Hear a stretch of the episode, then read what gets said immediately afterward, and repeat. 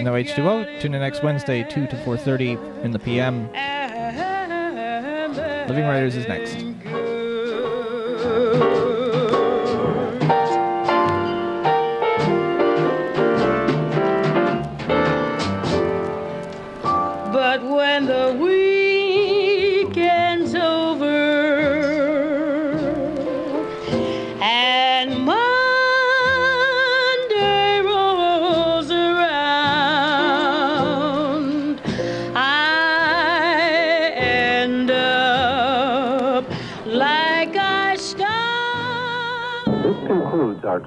Transmission to Oceania. However, listeners in East Asia may continue listening on the following shortwave frequencies 6110, 7230, 9565, 9760, 15160, and 15425 kilohertz.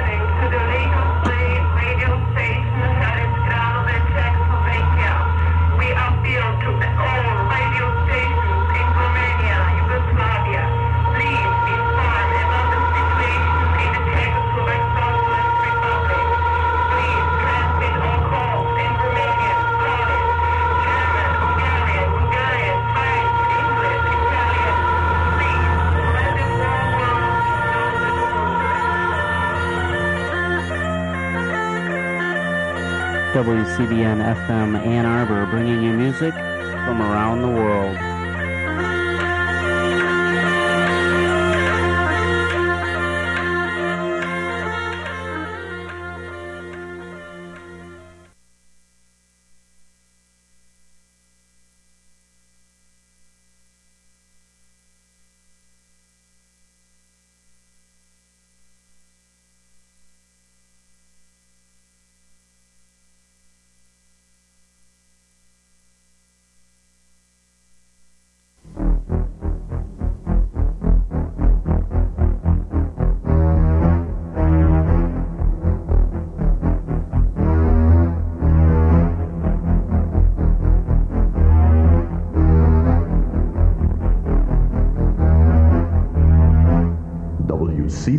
FM, Ann Arbor. Radio you can sink your teeth into.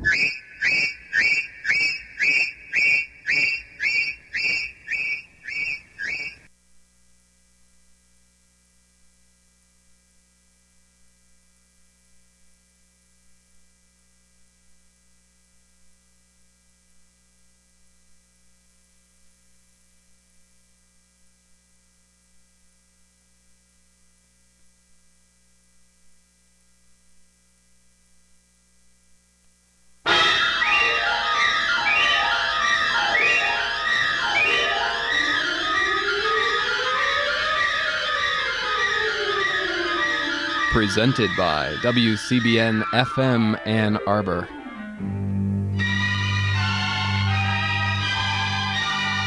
Featuring students at 826 Michigan.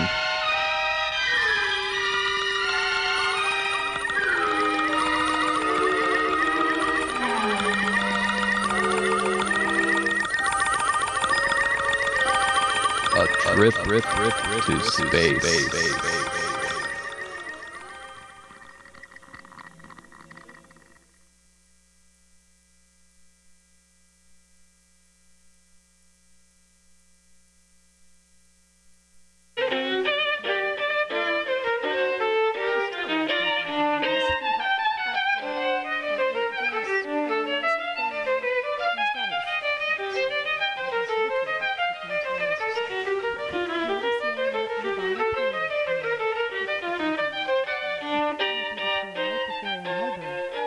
Good afternoon. I'm T. Hetzel. You've got Living Writers. Today on the program, I'm so pleased to have Elizabeth Kostova here. Welcome, Elizabeth.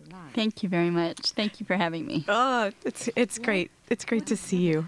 Um, Elizabeth, you're on tour right now with your latest, your second novel, The Swan Thieves, and so you're you're coming into town and you're actually reading this evening at Nicola's Books um, at 7 p.m. That's right. So- Yes. So, that's out at so so everybody, if you're listening, you can turn the car towards Nicola's or um, get some get a bite to eat and then head over there. 7 p.m. Nicola's Books in Westgate Mall.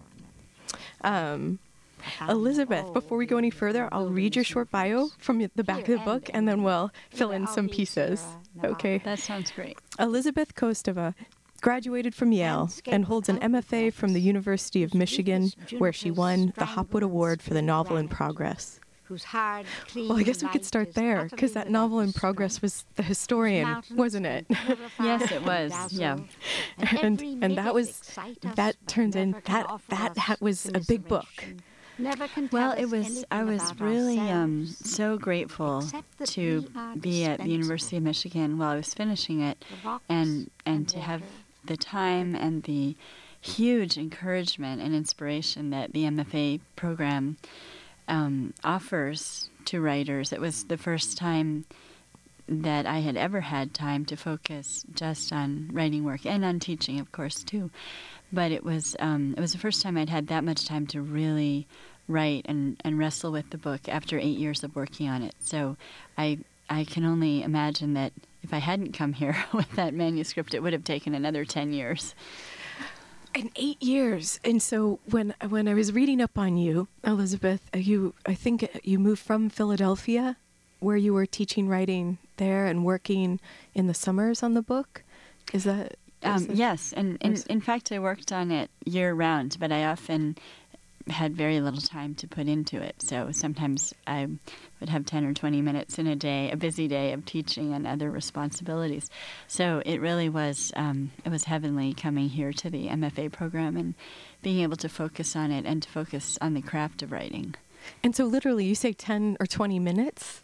Well, and, and you would be able to actually, because sometimes I think it takes me that long to like, like circle the table. I know exactly what you mean.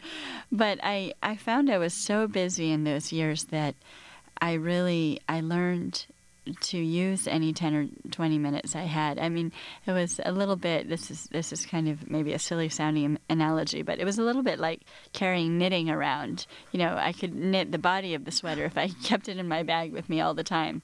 But finishing a sweater is much more complicated and putting on the sleeves and all those things. So right, and that- buttons and and buttons and uh, collars and that that really took an MFA program. but I did find that if I used every 10 or 20 minutes that I could scrape out of my very busy day during those years, um, I could get something done. And sometimes what you get done, as you know, what you get done in 20 minutes is very different from what you get done if you have two or three hours to write. But sometimes, for example, you can correct a paragraph you wrote the day before. You can do a little tiny bit of research in some book you're reading or looking through. Um, you can work on your outline. You can there there are little things you can do to move move a book along every single day. But yes, it was it was an incredible gift to be able to come here and focus. Mm, mm, and the craft of writing. What did you take? Did were there classes here? Because it's it's the time and the the fellowship, um, both camaraderie and and funding. Um, that's so important. It sounds like uh, in your experience, Ab- Elizabeth. and- absolutely, and also the wonderful faculty and the the courses I took, the workshops and literature classes. Um, I, I had. I mean, I, it would take me a long time to Oh, describe all those classes, but I had fantastic workshops um, with Nicholas Delbanco and Yes. Eileen Pollack and Peter Ho Davies and others. And I also had a wonderful literature class with Charles Baxter before he left yes, friend of the um, show. All of these people. fantastic thing. And and I also studied history with John, Dr. John Fine here, who is a uh, world renowned um, historian of the medieval Balkans, and that was a great honor for me, and I learned a great deal from it. I'm I'm very very grateful to him too. So this was, I mean, it was, and and having also a. Fantastic graduate library right here for someone working on a historical novel. That was that was immensely helpful too to have access to those kinds of sources. I'm not sure if this is is is a a, a myth or not, um, Elizabeth, but um, it said on Wikipedia that I think, or was it in some other article, um, that you, you were hiking in the Appalachian Mountains with your husband when you suddenly had this idea of what if, because your father used to tell you these these stories of Dracula, and we have to get to the Swan Thief soon. Um, so I have a transition actually, but um, but was that true? Were you hiking and you suddenly thought, ha, you know, this is this is a way to tell. This is a story I want to tell and a way to tell it. Well, you, you can't believe everything you read on Wikipedia, as you know. Oh. but in this case, it's true. it's embarrassingly true. I had the idea for the historian and kind of a, a moment, a flash, um, while I, uh, on top of a mountain. I mean, you really can't get more cliche than that. But it, it did happen, and I think it that was partly because.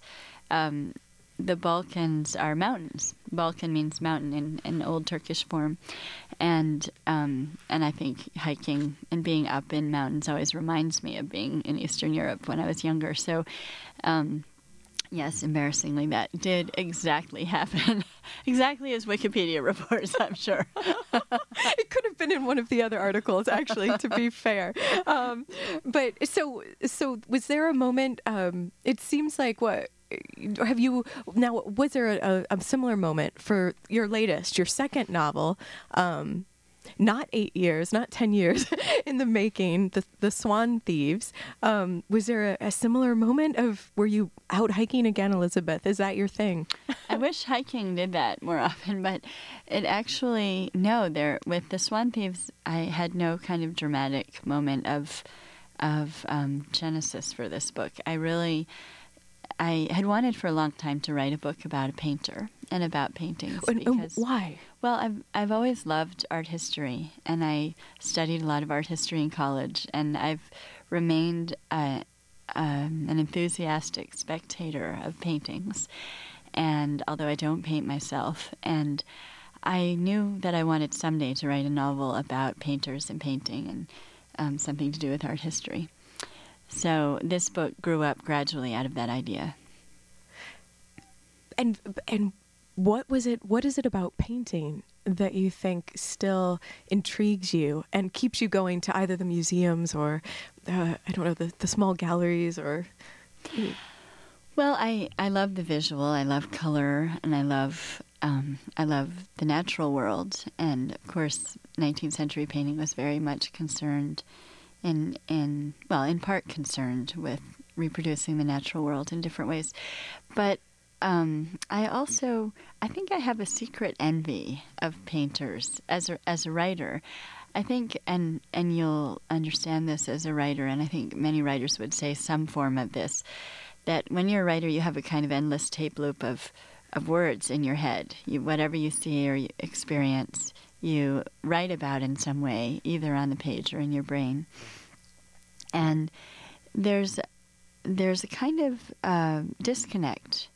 There's a kind of there's a way in which experience is channeled sort of secondhand into writing, whereas I think painters experience the world, especially painter, especially painters who are somehow representational painters, experience the world in this very visceral, direct way. So it fascinates me that there are people who look at a scene and they see and experience color so directly, or form, shape, line, texture, and I think I have a sort of secret envy of that.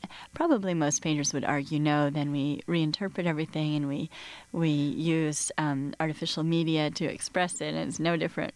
It's not very different from writing, but but for me, it does it does seem like this wonderfully direct way of experiencing the world. And one one thing I found curiously when I was working on the Swan Thieves, and this has lasted for me, I see the vis- the world in a different way. I see it more visually because of working on this book, and I found my, I was sort of I found myself kind of training myself to look around more observantly, to to walk into a room or a grove of trees and see directly, immediately, without words, color and form. And light. And, and light, shadow. very much light. And especially since I was studying the Impressionist, light was a big part of that.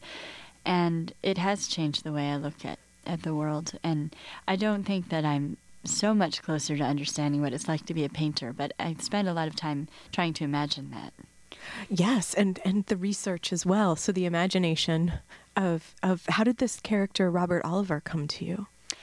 I how did you choose him as your one of your painters? I knew that I wanted to to use. Um, I wanted to have a contemporary figure who is a painter, and I wanted um, I wanted to do also the literary experiment, to try the experiment of having one central figure in in a book who doesn't really speak for himself and who's who kind of rises up three dimensionally out of the book through other people's voices, and I felt that this person Robert Oliver developed in my mind in that way that he would be this person who was very striking in himself, but not committed to expressing that to other people, but very but charismatic for other people. So that a lot of people spend a lot of time trying to understand him, explain him, describe him, although he doesn't feel the need to do that for himself.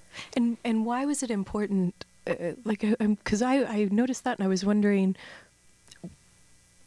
why you made that choice, or if it just felt like it was the way it had to be. Um, because why did you want other people to describe him, or is it something about painters that you think that that they are wordless in some way that we writers are um, hobbled with words, and so it made sense he didn't speak that you know refused to speak or tell his story. I think a little of all of those things. I mean, many painters, of course, are, are highly articulate and have left us great bodies of letters or journals or writings about art. But I think I was picturing someone who was so kind of obsessively directly in touch with the sensual world that he would eschew words, basically, and, and, and abandon speech, and or deny the power of speech, at least, and, and the power of writing.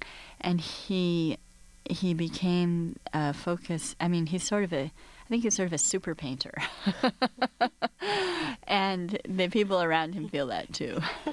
well, well, when we come back, we'll take a short break, Elizabeth, and and then maybe you'll read us a, a piece of the story. That would be wonderful. Um, today in the studio, Elizabeth Kostova, um, her latest, her second novel, The Swan Thieves. I'm T. Hetzel. We'll be right back.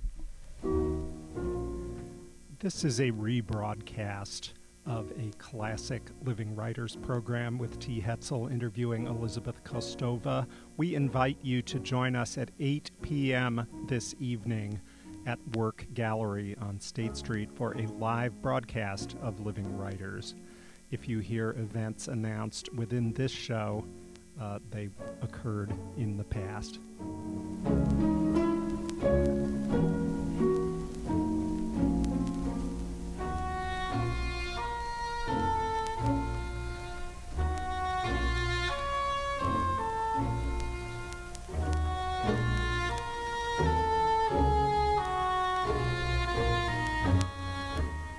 Once again, join us this evening at 8 p.m. at Work Gallery on State Street, State and North University, for a live Living Writers program featuring T. Hetzel and Naomi Nye, uh, with live music by WCBN student musicians.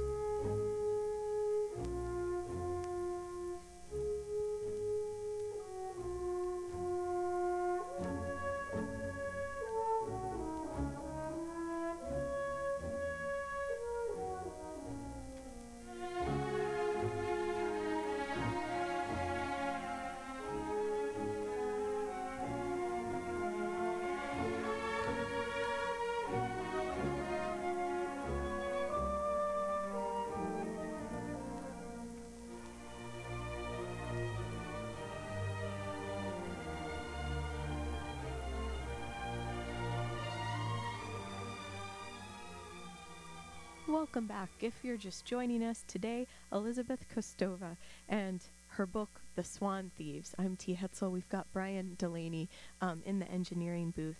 And Elizabeth, we've been hearing music from the, the French Impressionist musicians, right? That's been our. We didn't have the one song that I wish we did have, um, the by by Franck. Um, but would you mention it because um, it's the Franck Violin Sonata. Yeah, that's a, a beautiful piece, and it's a piece that it's a piece that um, the narrator of my new novel, The Swan Thieves, is obsessed with, and he he carries it around with him. He plays it in his car, and I chose that piece partly because it, it's if it's a wonderful piece to listen to with all the lights out because it's just uh, it's a very um, emotional, rich, deep piece without being histrionic in any way. It's just a wonderful sweep of emotion, and this character at least at the beginning of the book, has his emotional life very well ordered and under control. Even though he's a psychiatrist. Well, probably or probably because. partly because he is, and and um, and he is a person with a lot of depth of feeling and a lot of compassion for other people. But this Franck violin sonata is one of his outlets, I think. So if only we had that, but go and get it if you can, and and listen to it in the dark, yeah, or while you're reading the book, or while you're reading the book, yeah. Um, Elizabeth, will you tell us a, a little bit about the Swan Thieves, and then maybe we can hear a bit. Well, it's the story of Andrew Marlowe, this psychiatrist in Washington, D.C. in 1999.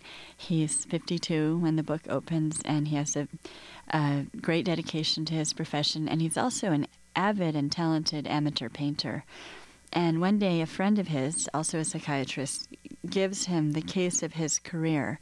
And the case of his career is Robert Oliver, a, a really a genius painter, a, a dedicated, obsessed, um, career, a successful career painter and painting instructor who has just been arrested for attempting to assault a 19th century canvas in the National Gallery of Art in Washington. With a knife. With a knife. With a knife. Security is much tighter there these days, but this this was a while ago. 99. 99. It's changed. And um, Andrew Marlowe sets about trying to help Robert Oliver, who's agitated, depressed, but also silent. He refuses to speak.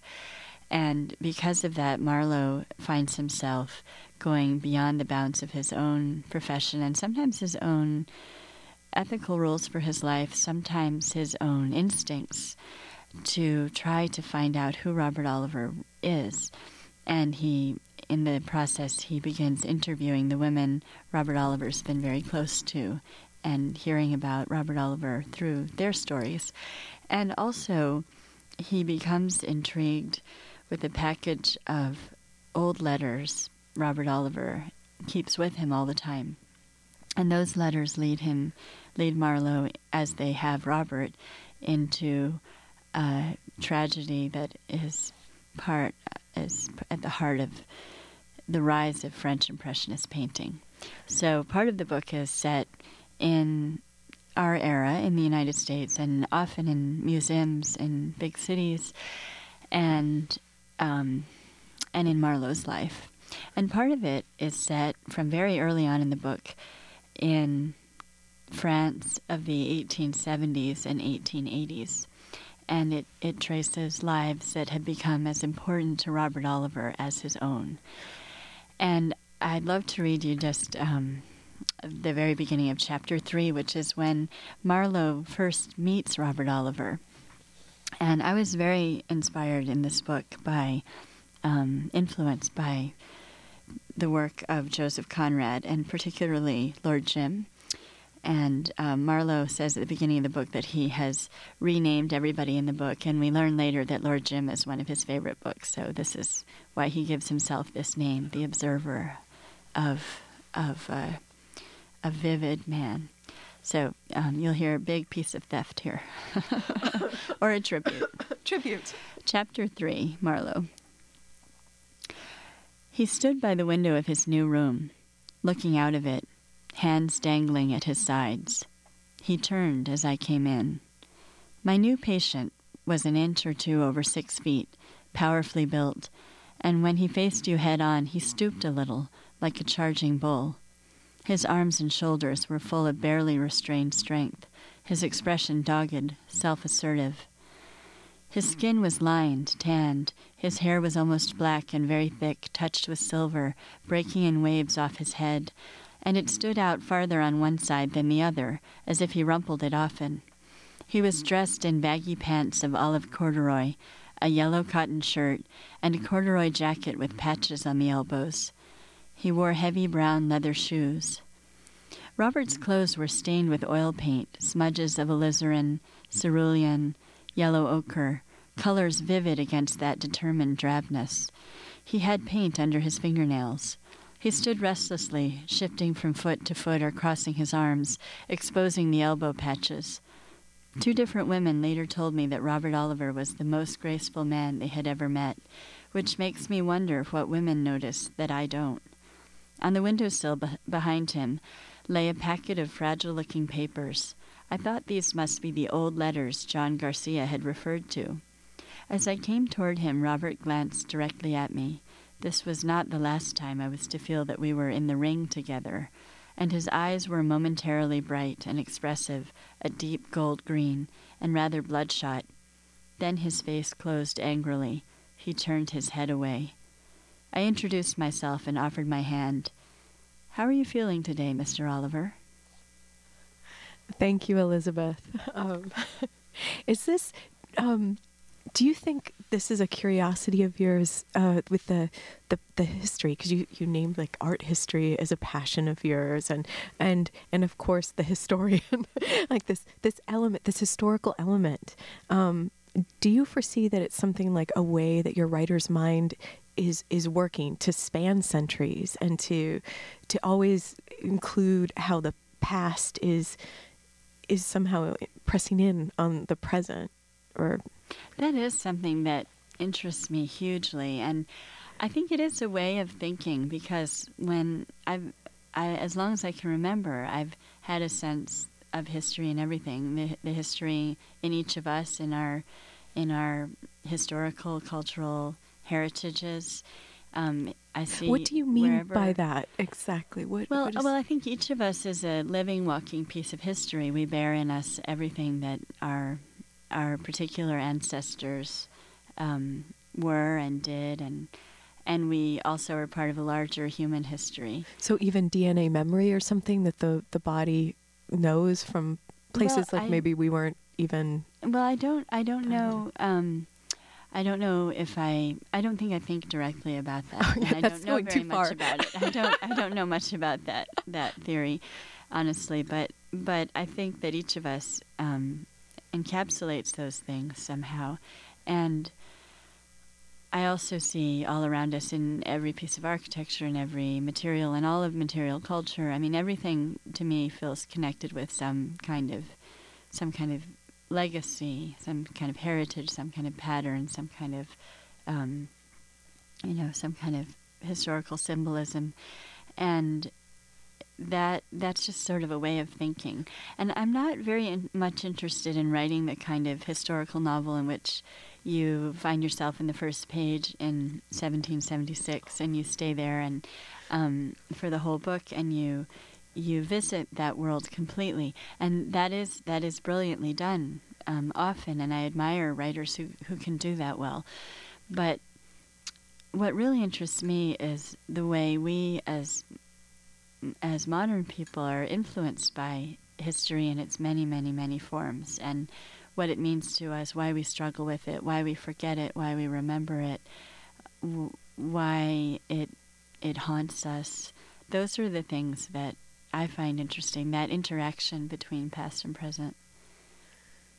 Yes, because for your your character Robert that you were just reading us a, um, the the section about Elizabeth, he's um, almost more convinced or um, living with in a way this woman who's been gone for for years. She um, would you say her name Beatrice? Like would you say it in the Um, French pronunciation? yeah, her her name is Béatrice de Clerval, Okay. and she's a French a French impressionist painter, younger than the the a little bit younger than the original impressionist painters, and the original six, and um, but aware of their work, influenced by them, admiring them, and she is, as you say, she becomes more real to Robert Oliver, although she's been dead for um, 80 or 90 years, she becomes more real to him than even the people around him. I mean, he's, in a, in a sense, he's a case of someone driven,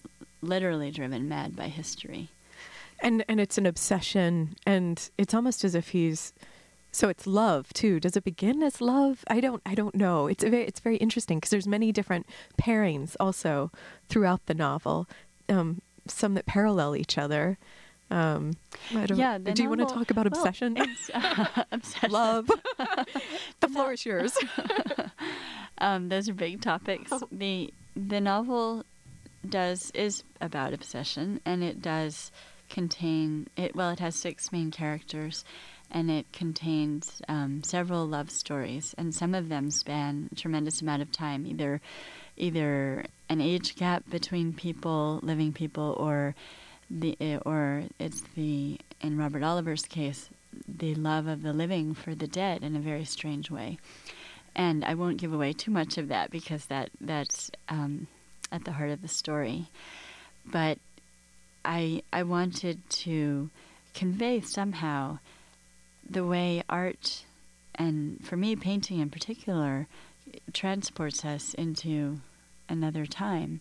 And I mean I think one of the extraordinary things about looking at a painting, especially a painting that has been around for a while, is that it's like looking into a window looking through a window into history, whatever the subject matter is. It's you, you look at a painting and you see uh, perhaps the work of a perhaps long dead hand on the canvas, and yet it's still somehow alive in the way books are. And I Mm. think that's one of the the um, really compelling things about about the word and written language that it can outlive all of us and yet continue to communicate to Mm. future generations. And paintings do the same thing. And I also wanted to convey the way people can fall in love with each other through art, through a, a sort of shared love or shared obsession or shared medium. So there are a lot of scenes in this book in which people um, are literally painting together. They're standing uh, together in a landscape and painting and helping one another with their canvases or commenting on one on one another's work or just enjoying the companionship of of work the Um, coast of Normandy or the, the mhm. coast of Maine. or the coast of Maine. yeah, and there are a lot of, uh, of parallel stories in this book, which I I think we also probably shouldn't give away. Okay, okay. I will follow your lead on that. Definitely, Elizabeth. With with Beatrice, did you have um, maybe when we come back, we'll take a short break. Maybe we can talk about the component because uh, a lot of what drives you is the the curiosity and the research. It seems like, but then the imagination because Beatrice is not. Um, she seems like she has a place in history, but it's the history of Elizabeth Kostova. It's not the history of the French Impressionists, right? So. Maybe yeah, she's she is an invented character. so we'll come back. We'll talk a little bit about that. Um, you're listening to Living Writers. I'm T. Hetzel today on the program. Elizabeth Kostova is here. Her latest, The Swan Thieves, will be back.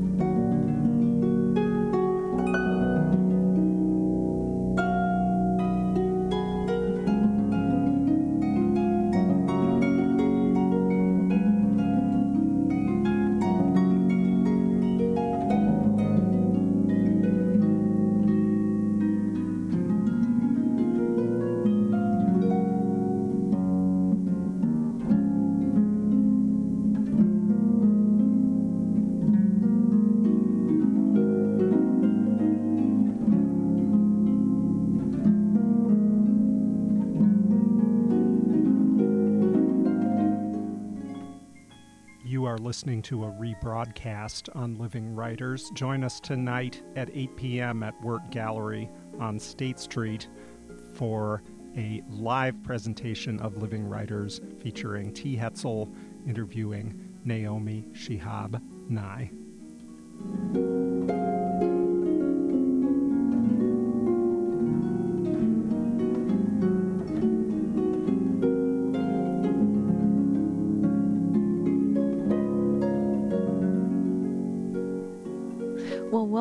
Back from that peaceful interlude. I'm T. Hetzel. You've got Living Writers. Today, Elizabeth Kostova, and she is here.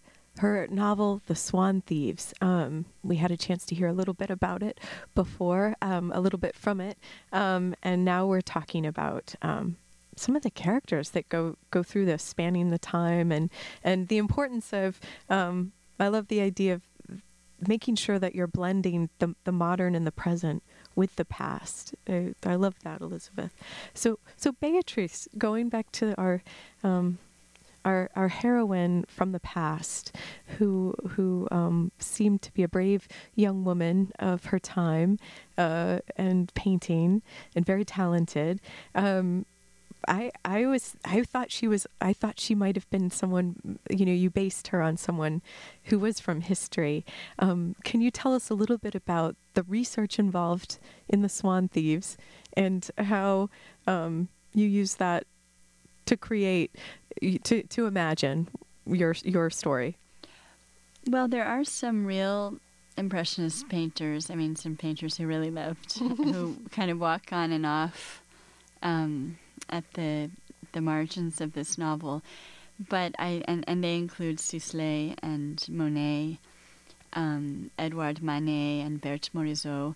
Uh, Manet wasn't really quite an impressionist painter, but he influenced them hugely, and um, they they all make little they make cameo appearances. But I I there's so much scholarship on the the real impressionists that I didn't want to take that on in this novel.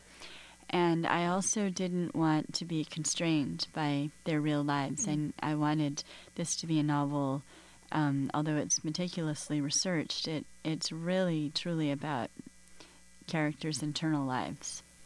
Um, rather than, in, in a sense, rather than about art history in a technical way. And I did a lot of research to make sure that everything that Beatrice de Clerval and her um, companion, her friend Olivier Vignot, an older painter in the story, everything they um, work on, experience, use as painting technique, um, that all those things were in the realm of possibility. And, and probability that they that they would be they arguably could have worked in these ways and in these places and with these techniques. So it is carefully researched, but and the salon, like you would yes, you would enter a to painting the Paris salon, Yes. and and that process. I researched that process carefully as well, and um, so in the book you you visit the the salon, the the great annual exhibition in in Paris. Um, uh, and you you see them um, experiencing this huge spectacle of entertainment that people in Paris went to by the tens of thousands, and um, and so all of that is is is carefully researched, but. I wanted them to be fictional because I wanted to have some freedom with the facts of their lives as well. Because that's because that's how you're creating the story that's weaving in like the the genius the artist that lives today and his obsession and um Yes, and he, he of course is a fictional painter as well. But but I interviewed. I was very very fortunate with this book. Um, I know several painters well, and uh, people who, who paint either as a as a career or as a very strong vocation, or and they they were very generous about letting me interview them, pester them, you know, ask them questions about how they worked, um, and and also kind of let me in on their their techniques and their the the long series of decisions a painter makes in painting anything.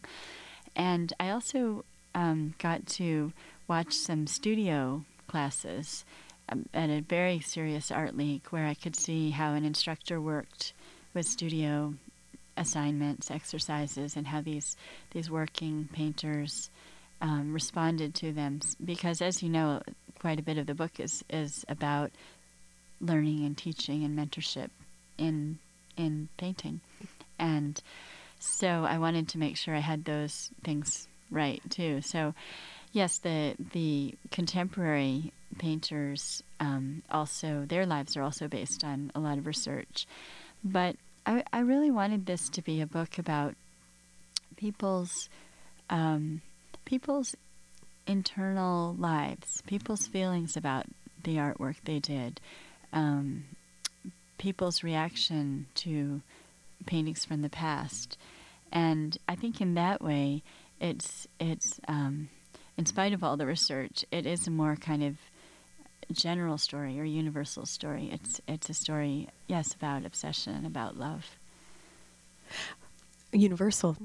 Um, gifts and complaints. yes. yes. um, and so you had mentioned Elizabeth too that this this book um, when we were off uh, taking a short break that this book is very um, when your method of writing this book and, and I think you started to touch on it then because you're imagining these characters whereas the historian had a very um, maybe you had the plot um, that you were working within uh, already. Um, can you tell us a little bit about the experience of writing the Swan Thieves? How your writing method was different? Yes, absolutely. Um, and it, it surprised me how how different it it was from one book to another. With the historian, I was doing a lot of solving of logical puzzles because I I had this mystery at the heart of it, and there is there is a mystery in the Swan Thieves too. Um, but with the historian, I was really working out how a lot of different pieces of real history could fit together mm-hmm. to make this plot. And about halfway through, I I worked out an outline that went almost to, really through the end of the novel, plotting a lot of uh, those details and and that was very helpful because I had I did have to work through this kind of puzzle. Although it was a deeply felt book for me, I still think about those characters, and they were very real to me while I was writing it.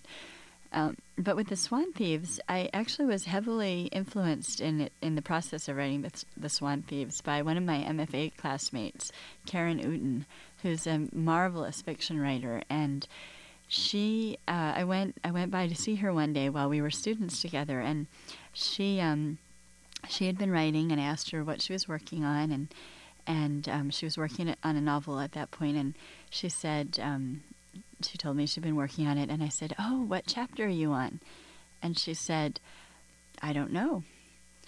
And I was completely surprised by that. I actually um, I had not understood that you were allowed to do that.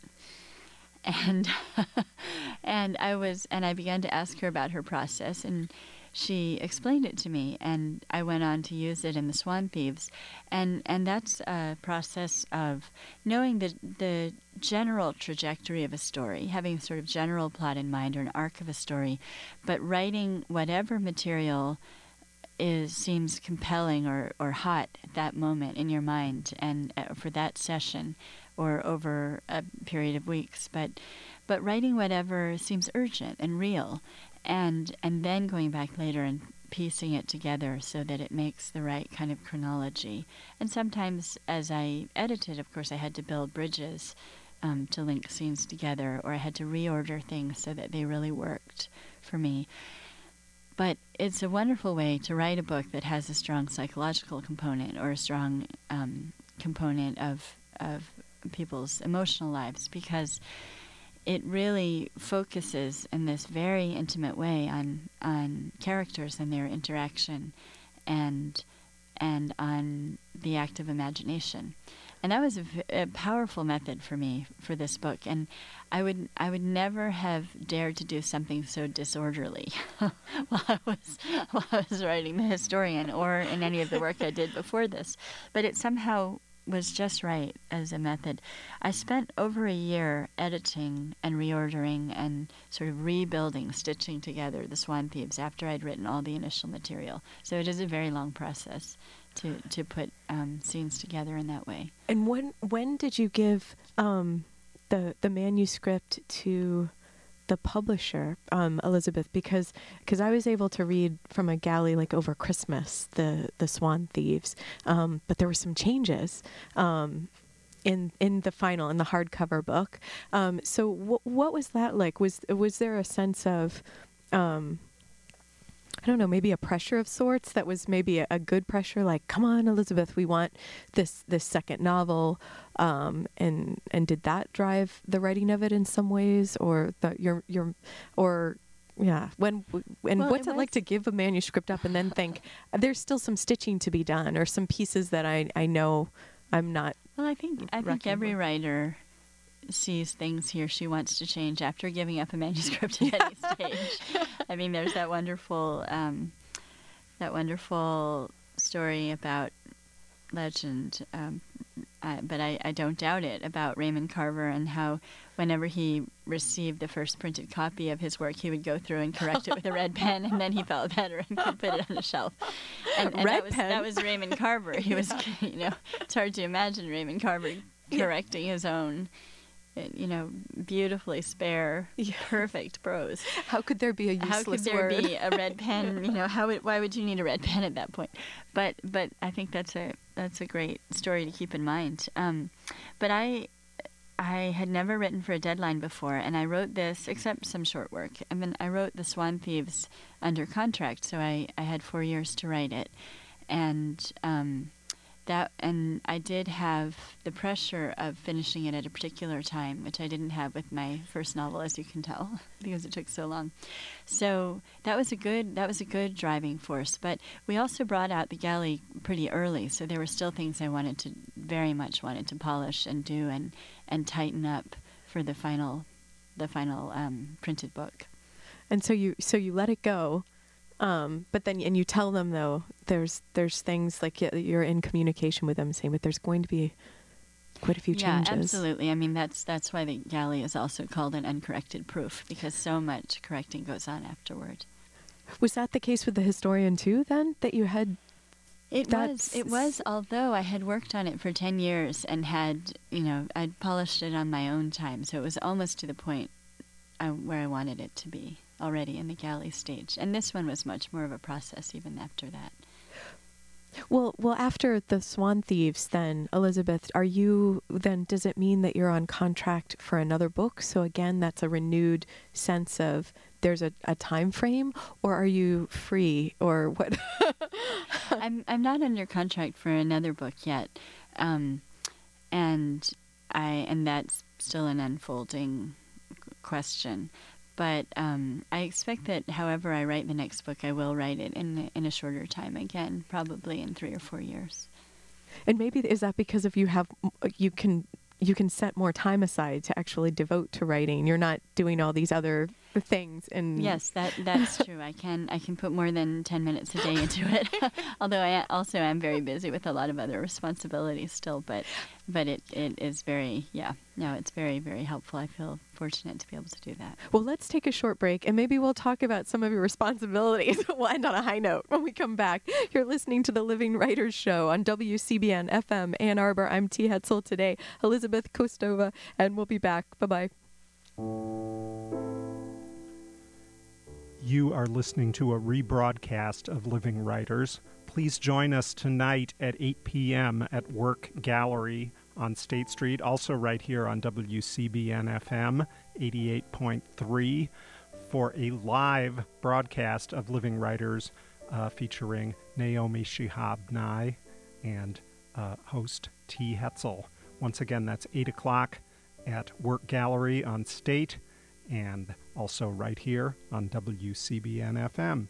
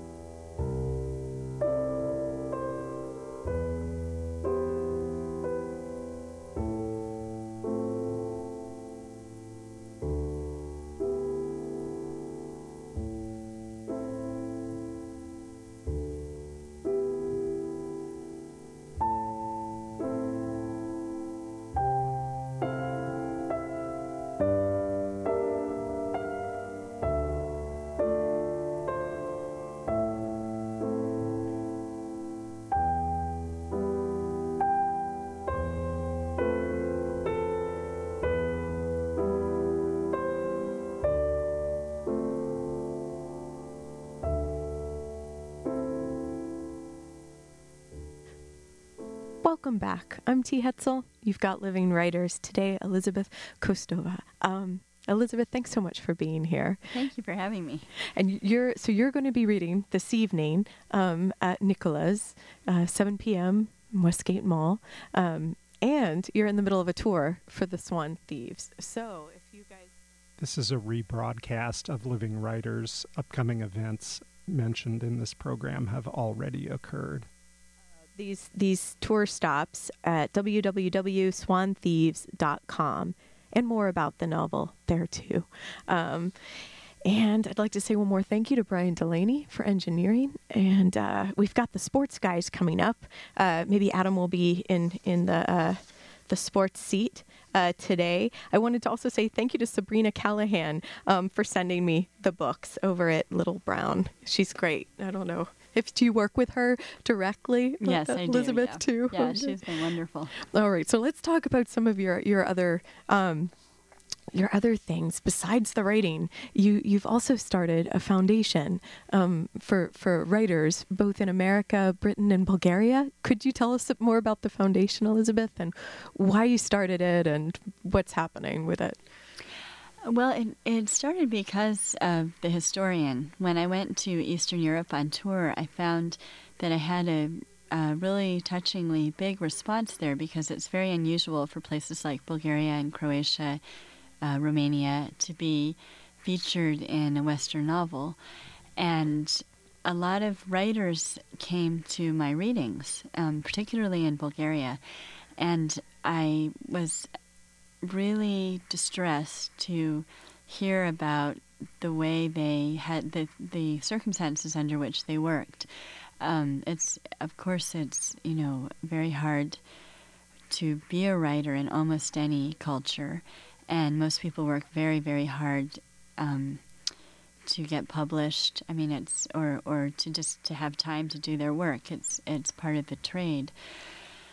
But in Bulgaria, I met writers who were working three jobs, driving a cab at night, and with really no hope of of winning a fellowship or um, an award or going to an MFA program because those things barely existed. So, with the collapse of communism there, a lot of this, uh, although state censorship was mainly removed, a lot of the the structure of funding for the arts also collapsed 20 years ago, and not very much was replacing it.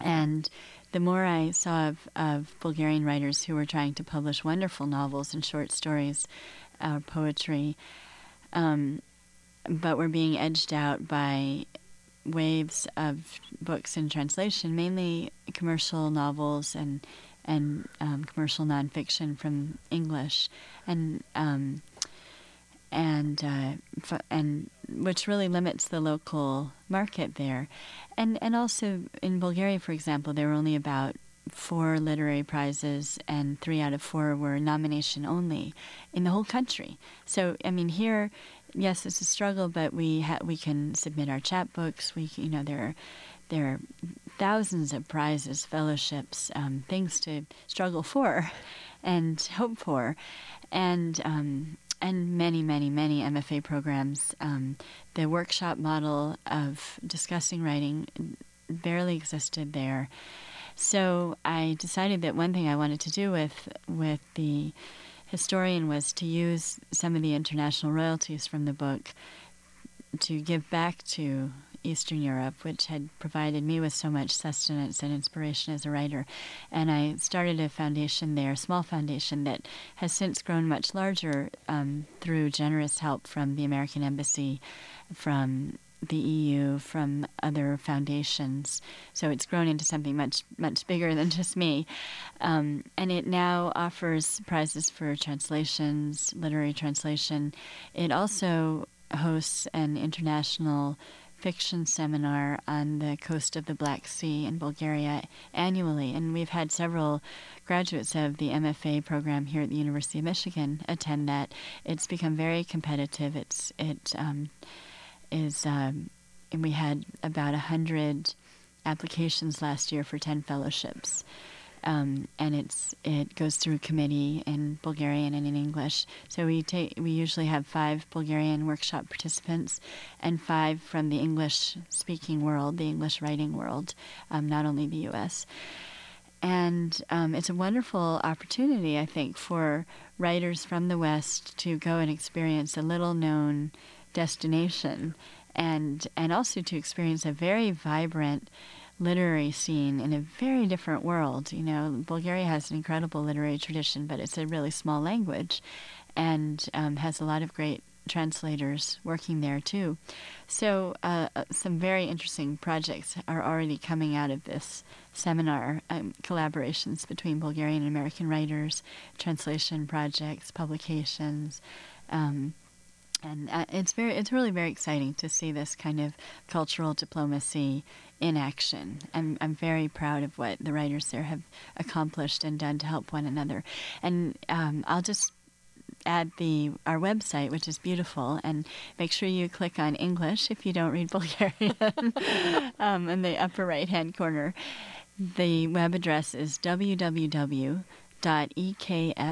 for Elizabeth Kostova Foundation .bg for Bulgaria.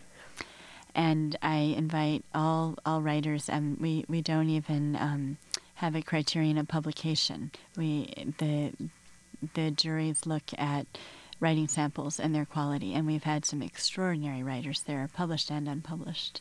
And it's not necessary to know Bulgarian as a no, not right. at all. I should say that that would hugely limit our, our application or, pool in the West. or everyone would have to start, you know, boning up on the Bulgarian. Right, now, yes. exactly. No, no, not at all necessary. In fact, we have an interpreter at the conference who who helps um, anyone who needs to needs help communicate with anyone else. And do you go? Are you part of the conference? Because I know you have been in the past, Elizabeth. Is that something that you, yes, you continue I, to do? I do. I go annually, and I teach the or not teach, but lead. I'm, I'm the mediator for the the um, English workshop, and a Bulgarian novelist, a different writer every year, or short story writer. Um, very, we've had some really wonderful Bulgarian writers leading the Bulgarian equivalent workshop.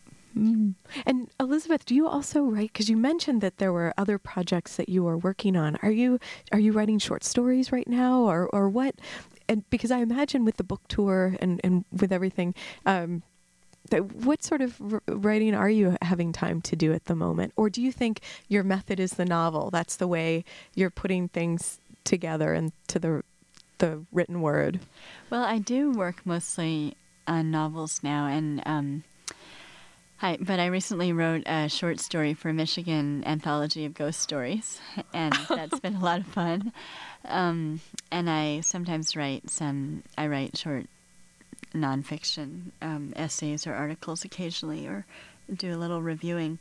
But usually, um, I'm I'm working on a, a, novel, and I started a new one, uh, my third novel, in November, and um, I'm trying to very slowly to begin the research for that because it will again involve a lot of historical research. And I keep hoping that uh, someday I'll write a novel of 200 pages that will include almost no historical research, but I don't seem to be capable of it so far. Well, maybe that could just be um, your idea of a short story if you just looked at that. 200 page short story. Yes. yeah, I don't know. To give yourself some sort of, I don't know. It is interesting though. I love that idea how um, just that thinking about like this is the way this is the way I see the world. This is the way my mind works. Like taking those pieces of, of history. Of, of history. Well, um, yes, it's it's. Um, I think writers have themes and ways of seeing seeing things that emerge over time, and and in a way, it's it's exciting to see that one's subject matter sort of emerge, and in another way, it's a little sad. I mean, it's um, there's a feeling of limitation. Every mind is so limited, and and in spite of the fact that we all use our imaginations uh, vigorously when we write novels. So I'm I'm also realizing that probably there are certain kinds of novels I will never, I, I would never in a million years be able to write, and but at least I can read them. that remains that remains a consolation. And your readers can go along with you on the ride that you're you're creating for them Um, thank you, Elizabeth Kostova, for being here in the studio today. Um, Elizabeth's latest, the the Swan Thieves. Thanks again to Brian Delaney. Thanks for listening, Ann Arbor, streaming wherever you are out there. And until next time, I'm T. Hetzel.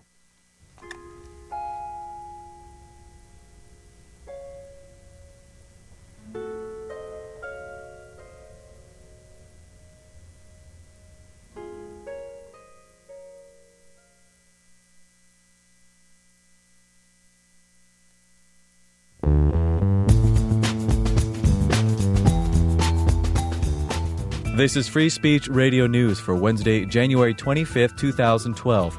In Los Angeles, I'm Dorian Merina. Coming up, tens of thousands fill Egypt's Tahrir Square on the anniversary of the uprising that drove Hosni Mubarak from power. We'll hear from Egyptians about the progress and setbacks of the revolution and what's ahead. In Southeast Asia, Indonesian fishermen are losing their boats and livelihoods as Australia enforces heavy penalties in disputed waters. And following the President's State of the Union, environmentalists question his plans for domestic energy production while Republicans try to push forward the controversial Keystone XL pipeline. Those stories and more, but first, this news. I'm Jess Burns with headlines for FSRN. U.S. Special Forces have freed two hostages from Somali pirates. The two aid workers with the Danish Refugee Council, one a U.S. citizen, were kidnapped last October while doing landmine removal work. Media reports that SEAL Team 6, the same unit responsible for killing Osama bin Laden, killed at least eight of the kidnappers at their outdoor camp. A Somali pirate told the AP that at the time of the attack, the guards were sleeping after chewing a local narcotic. Salvage efforts continue on the cruise ship Costa Concordia off the Italian coast. So far, 16 bodies have been recovered from the wreckage, and many more passengers are still missing. The New York Times reports that workers have sighted the first contaminant slick on the water surface, but have not yet identified the substance. Officials say oil capturing booms around the wreck were containing the liquid. The operation to remove fuel